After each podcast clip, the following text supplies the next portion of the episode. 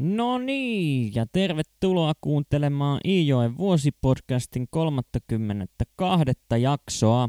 Mä oon Atte ja tässä podcastissa mulla olisi tarkoituksena lukea Kalle Päätalon Iijoki-sarja kuluvan vuoden 2024 aikana.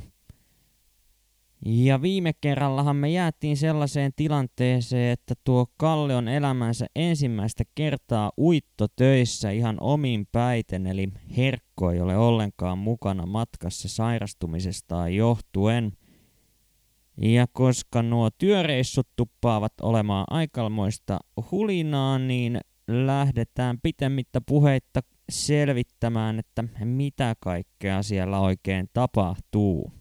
Kun tuo viime kerralla murtunut tammi saatiin taas uudelleen padotuksi, niin siinä sitten alettiin tämän jälkeen rakentamaan tällaisia kuntakossia, joiden rakennustöihin myös Kalle ottaa osaa.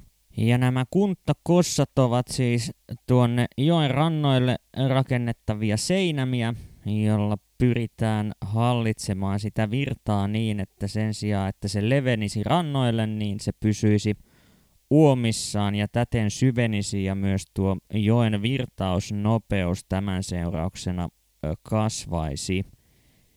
Ja sivuhuomiona on todettava, kun yritin kuntakossista löytää lisätietoa googlettelemalla, niin enpä löytänyt tällaisesta sanasta merkkiäkään, ja ne vähäisetkin hakutulokset, joita sitten löysin, niin viittasivat suoraan tähän kunnan jauhot romaaniin, joten vähän harvinaisemmasta ilmauksesta on tässä tapauksessa kyse. Pienellä lisäselvittelyllä tämän sanan alkuperä on kuitenkin melko helposti avattavissa, sillä tässähän on kyseessä yhdyssana, joka muodostuu sanoista kunta ja kossi. Ja kuntallahan viitataan siis käytännössä kangasturpeeseen tai sammalkerrokseen, mikä tuolla metässä sitten kasvaa. Kossi sitten puolestaan viittaa juurikin näihin rantaan rakennettuihin patoihin tai muihin vastaaviin virityksiin, joilla tuota joen viran syvyyttä ja virtaamisnopeutta pyrittiin säätelemään.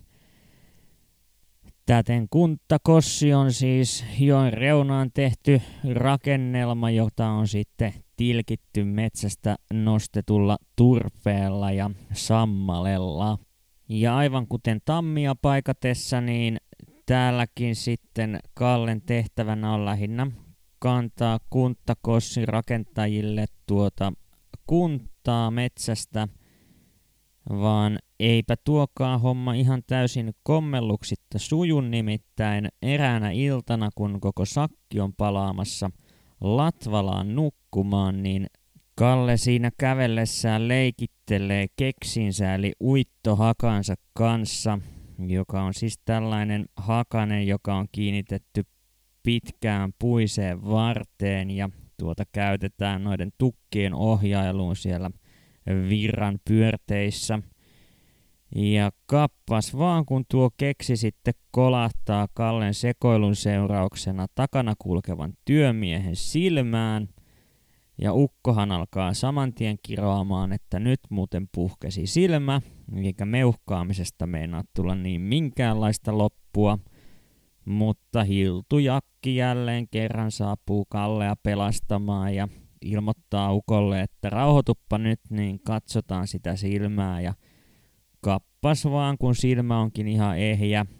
Ja ainoastaan silmäkulmaa hänelle on tullut vekki, joka vuotaa runsaasti verta ja Eiköhän se ole tuo veri, joka näkökentän peittäessään juksaa tuon herrasmiehen luulemaan, että nyt se näkö lähti.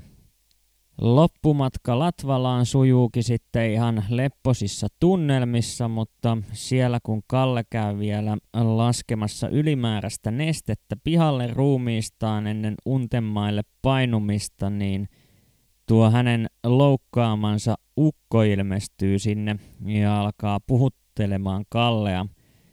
Ja Kallehan on totta kai varma, että nyt tulee sitten jonkinmoinen selkäsauna, kun ukko ei vaan sitä tuolla muiden miesten keskellä kehdannut antaa. Mutta eipä tulekaan, vaan mieshän alkaa hieromaan sovintoa, pyytää Kallelta anteeksi rähjäämistään ja lupaapa vielä tarjota Kallelle kahvitkin seuraavan kerran, kun samaan kahvipöytään osutaan. Kuntakossit saadaan loppujen lopuksi rakennettua ja se pitkään ja hartaasti odotettu uittokin pääsee alkamaan. Ja tämähän tarkoittaa sitä, että Kallesta tehdään ihan aito vonkamies ja hän pääsee yhdeksi muiden työmiesten joukkoon tuonne uittoon. Ja käytännössähän vonkamiehen tehtävänä on siis vahtia, että ne tukit uivat siellä joessa ongelmitta ja koska tämä on ympärivuorokautista toimintaa, niin tätä touhua tyypillisesti tehtiin pareittain, mutta koska Kalle on vielä lapsi, niin hänestä tehdään kolmas pyörä yhteen tuollaiseen vonkapariin. Ja tähän pariinhan kuuluvat sitten Kallen setä Arvi sekä sitten hänen kaimansa Peltolan Kalle. Ja vaikka Kallelta varmasti jonkinlaisia työhaluja löytyisikin, niin sen verran sujuvaa on tuo puiden uitto tällä kertaa, että eipä siellä kolmatta miestä Arvin ja Peltolan Kallen vonkapaikalle kaivata, joten tämähän tarkoittaa sitä, että töiden tekemisen sijaan Kalle lähinnä keskittyy kaikkeen muuhun, eli tässä tapauksessa kiertämään muita vonkapaikkoja joen ylä- ja alajuoksuilla. Ja siellä sitten Kalle kyselee muilta vonkamiehiltä kuulumisia ja kuuntelee heidän juttujaan ja ei tule täten tehneeksi käytännössä laisinkaan töitä tuolla omalla vonkapaikallaan. Tämähän sitten johtaa siihen, että kun Kalle on aikansa ehtinyt noita vonkapaikkoja kiertämään, niin eivät hän työukot, joilla kuitenkin töitäkin olisi tehtävänä, niin jaksa tuollaista pojankloppia silmissään katsella häiritsemässä sitä töiden tekoa. Ja toki myös se vaikuttaa asiaan, että miehet tietävät Kallen kuitenkin olevan periaatteessa ihan palkollisena tuolla työmaalla mukana – Joten ymmärrettävistä syistä tämä Kalle laiskottelu tuppaa pistämään muita vonkamiehiä hieman ärsyttämään. Siinä sitten työukot yrittävät jo Kallelle vähän vihjailla, että eiköhän se nyt olisi parempi, kun pysyisit siellä omalla vonkapaikallasi vaan, mutta eipä nuo sanat Kallelle oikein tuppaa menemään perille ennen kuin ne sitten loppujen lopuksi tulevat oikeasta suusta ja tuo suuhan totta kai kuuluu Hiltujakille, joka ilmoittaa hyvin kovasanaisesti Kallelle, että nyt se vonkapaikoilla ees taas ravaaminen saa loppua. Ja tätä käskyä Kalle sitten itkukurkussa myöskin tottelee. Ja itkun lisäksi siellä Kallen kurkussa tuntuu piileksivän jotain muutakin, sillä viime aikoina hän on tuntenut jonkinlaista kurkkukipua, suun kuivumista ja muuta sellaista ikävää pientä oiretta tuolla nielunsa seutuvilla ja tämän lisäksi Kallen kaulalle on myös ilmestynyt sellainen kova patti ja hän ei oikein tästä asiasta osaa sanoa juuta eikä jaata, mutta kun se ei erityisemmin häntä kiusaa, niin hän antaa asian toistaiseksi olla. Siinä sitten tuo vonkapaikka, jolla Kalle on ollut hommissa, tai no hommissa ja hommissa, mutta kuitenkin on tehnyt siis tehtävänsä ja on tullut aika siirtyä uudelle vonkapaikalle ja näin myöskin tapahtuu. Ja siellä sitten Kalle saakin uuden työkaverin, nimittäin Ylipirtin Auku tulee hänen pariksi tuolle vonkapaikalle ja tällä kertaa he ovat kaksin siellä joten Kallekin joutuu ihan oikeisiin töihin, eikä aikaa millekään vonkapaikoilla ravaamiselle täten jää. Kalle ja Auku sitten vahtivat tuota uiton sujumista omalla vonkapaikallaan vuoron perään ja oikeastaan ainoa asia, mitä siinä tulee sitten ottaa huomioon on se, että jos vahtivuorossaan huomaa tuon uiton jostain syystä keskeytyvän, eli toisin sanoen tukki kääntyy sinne poikittain ja tukkii muilta tukeilta pääsyn eteenpäin kohti joen alajuoksua, niin tulee välittömästi herättää toinen vahti, sillä yksin tuon tukkeuman purkaminen on hyvin vaikeaa ja sitten taas, jos sitä ei pureta ajoissa, niin seuraukset voivat olla hyvinkin vakavia. Ja miten sitten sattuukin juuri Kalle vahtivuorolle tällainen tilanne, että tukki kääntyy sinne jokeen poikittain ja tukkeuma alkaa saman tien muodostua siihen joen ylittävän sillan kupeeseen – Kalle ei juurikaan asiaa mieti, vaan toteaa, että no, kyllä minä tämä yksin tästä hoidan ja rientää sitä sumaa sieltä purkamaan, mutta eipä tuosta sitten oikein meinaa tulla yhtään mitään, sillä sen verran kovaa tuo joki virtaa, että puuta tulee vaan koko ajan lisää, eikä Kalle ehdi purkamaan tuota läjää ajoissa alta pois – Joten lopulta Kalle on pakko lähteä herättämään Auku, joka tulee Kalle mukaan ja siellä sitten hiki päässä aivan hirvittävästi rykien he loppujen lopuksi saavat tuon tukkikasan purettua, vaikka siinä on jo lähellä, että koko siltakin lähtee siitä puiden mukana matkaan, kun ei tuosta purkamisesta meinaa oikein tulla mitään, mutta Onnekseen kaksikko selviää säikähdyksellä ja sopii, että tästä tapauksesta ei muuten sitten muille puhuta ja ei muuten sitten puhutakaan, eli salaisuus jää Kallen ja Aukun väliseksi. Uitto se vaan jatkuu jatkumistaan ja jälleen kerran Kalle sitten sijoitetaan uudelle vonka paikalle, kun tuo Kallen yhdessä Aukun kanssa hoitama vonkapaikka on jälleen tehnyt tehtävänsä. Ja tällä kertaa sitten Kalle päätyy Jakin lankomiesten Reeten ja Aukun kanssa vonka paikalle ja kun miehiä on jälleen kolme, niin sehän tarkoittaa sitä, että eipä Kalle juurikaan joudu vahtihommiin tälläkään paikalla. Samaisella vonkapaikalla majaansa pitää myös uittotyömaan kokki Hilda Manninen, joka nakittaa sitten Kalle hommaksi hakea tällaisesta Tumperi-nimisestä talosta aamuisin maitoa.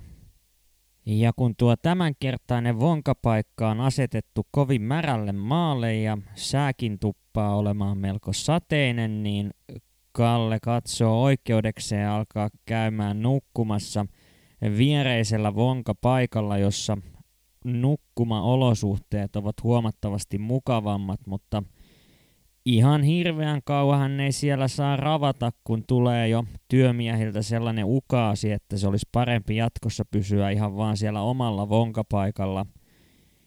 Ja toinen nukkumapaikka, jossa Kalle käy, on sitten tämä Tumperin talo. Ja hän ajoittaa nuo maidonhakureissut niin, että hän menee sinne jo puolen yön aikaa ja koska talossa ovet ovat kaikille auki, niin hän käy sinne muutamaksi tunniksi lepäämään.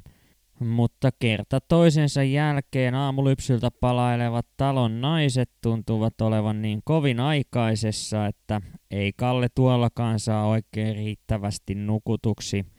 Ja vähän hänestä tuntuu myös siltä, että tuo patti, joka hänen kaulallaan kasvaa, niin vaikuttaa myös tuohon hänen unen tarpeeseensa, sillä väsymystä vaikuttaa olevan enemmänkin ilmoilla kuin normaalisti. Vonkapaikat tuntuvat kuitenkin vilisevän silmissä, sillä jälleen on koittanut aika lähteä kohti seuraavaa paikkaa ja tällä kertaa Hiltu Jakki nakittaakin Kallen tuollaiseen laukkuveneeseen, jonka tehtävänä on siis kuljettaa työmiesten reppuja edeltä seuraaville työsijoille, kun taas miehet itse kulkevat jalkapatikassa matkan seuraavalle vonkapaikalleen. Tuo laukkuvene vedetään sitten rantaan tuolla Korvuajoella semmosessa paikassa, jonka Kalle tietää ennalta varsin merkittäväksi mestaksi, sillä – Noilta nurkiltaan aikoinaan tällainen valokuvaaja nimeltään Homanen nostanut tuollaisen raakun eli jokihelmi simpukan, jonka sisältä on löytynyt Suomen suurin helmi. Ja näistä lukemista jutuista innostuneena Kalle lähtee nyt myös itse etsimään raakkuja sillä välin, kun muut työukot vielä kävelevät tuonne pelipaikoille. Ja sen verran suuri on rikastumisen haave, jonka Kalle tietää olevan mahdollinen, jos oikein kunnon helmen onnistuu löytämään, että rukoileepa hän Jumalaltakin hyvää helmenkalastusonnea. Mutta ilmeisesti sitten yläkerran kaverilla on muut asiat mielen päällä, kun ei Kallen juttuja ota kuuleviin korviinsa, ja täten helmiää Kallelta löytämättä. Vaikka Kallen oma työpanos onkin ollut vähän ailahtelevainen, niin löytyy häneltä totta kai arvostusta kunnon työmiehiä kohtaan ja ehkä sitten vielä enemmän tätä arvostusta löytyi romaanikirjailija päätalolta myöhempinä vuosinaan, kun oli jo hieman enemmän elämää ja työelämääkin ehtinyt näkemään.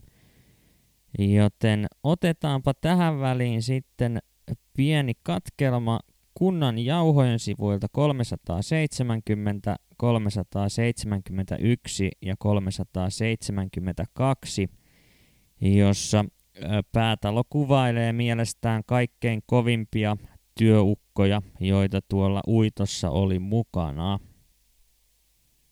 Suomen suurimman simpukan kasvuveden äärellä sain ensimmäisen kerran seurata neljän tukkilaisvalion yhteistyötä, kykyä ja vauhtia, jollaista olin siihen saakka nähnyt vain yhden, korkeintaan kahden miehen suorituksessa kerrallaan. Näiden neljän miehen nimet oli kirjoitettu tuntikirjaan. Jaakko Hiltula, Simo Horsma, August Lehmikangas ja Matti Neulikko, mutta arkisessa kielenkäytössä heitä kutsuttiin nimillä Hiltujakki, Horsman Simppa, Lehmipoika ja Putikka Matti.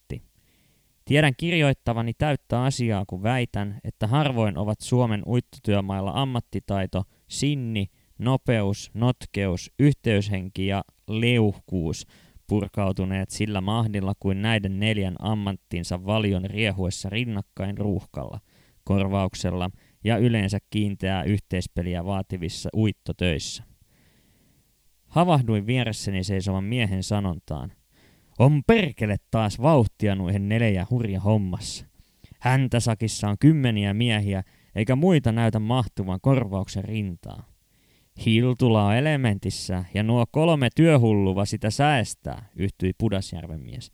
Vaikka häätyy sanoa, että noilta miehiltä tapahtuu, ja lukkeeko ne toistensa ajatuksetkin, kun kaikki neljä kankia sujahtaa juuri yhtä aikaa, saman tukin alle. Kyllähän nuo arvoiset tukkilaiset näköö, mikä tukki kulloinkin on vuorossa nakata korvauksen rinnasta, mutta jakki tahistaa touhua vielä huutamalla. Kosken kohinan yli kuului toplokkaan riahuvaa liikehdintää myötäilevä öyhke. Tuota myöte! Tuosta tuo! Ja tuosta tuoho! Silmilläni seurasin kankien heilahduksia ja tukkien mäiskähdyksiä aallokon vietäviksi. Korvani kuuntelivat vieressäni seisovien miesten puhetta. Onhan ne kaikki neljä miestä parempia, mutta kyllä tuossa reppiytymisessä taas haiskahtaa melko selvä leuhkuus – aivan kuin muita miehiä ei olisi mailla eikä halameilla. Ja kuitenkin roikassa on Räises Renne ja huonomman Väisäsenkin mahtisia miehiä. Vaikka Renne ja Väisänen perustikin kaveriinsa kanssa toisen sakin tuonne korvauksen yläossaan. Alako sielläkin tukki irrota, vaikka touhu ei olekaan yhtä näyttävää. Ovat viisaampia kuin nuo neljä. Jakkihan on kyllä kykkynsä puolesta eturivin miehiä vielä leuhka luonto – haluaa näyttää isoille herroille, kellä toplokkaalla on rekordtiroikka. Kotiselkosteni miehen puheessa oli perää. Tunsihan hän Jakin, koska olivat keskenään iänikuisia tuttavia. Jakki ei kuitenkaan pyrkinyt vain siihen, että hänen roikkansa olisi ollut uiton paras, vaan hän tahtoi olla myös itse miestä parempi. Kun Simppa, Lehmipoika ja Matti puolestaan eivät halunneet olla miestä huonompia, Seurasi siitä mieletön työvauhti tuntipalkalla. He olivat kaikki jo yksilöinä huipputyömiehen maineessa, ja kun kaikki neljä sopivat hyvin yhteen, virisi kuin itsestään näyttävä ja tehokas yhteistyö. Ja tältä näytti sivusta seurattuna meno ja meininki, kun uiton valioyksilöt löivät isompaa vaihdetta silmään. Ja sen verran suuren vaikutuksen tuntuvat nämä miehet tehneen päätaloon, että antautuu vähän vielä tämän katkelman jälkeen kehumaan jokaista miestä erikseen tuossa romaanissaan. Kehuille ei kuitenkaan ole ihan ylen kaiken aikaa, sillä puuta on vielä uittamatta, mutta se miten tuo uitto tästä jatkuu jää huomisen asiaksi – Joten kiitos kun jaksoit taas kuunnella tänne asti ja palataan huomenissa asiaan. Moikka!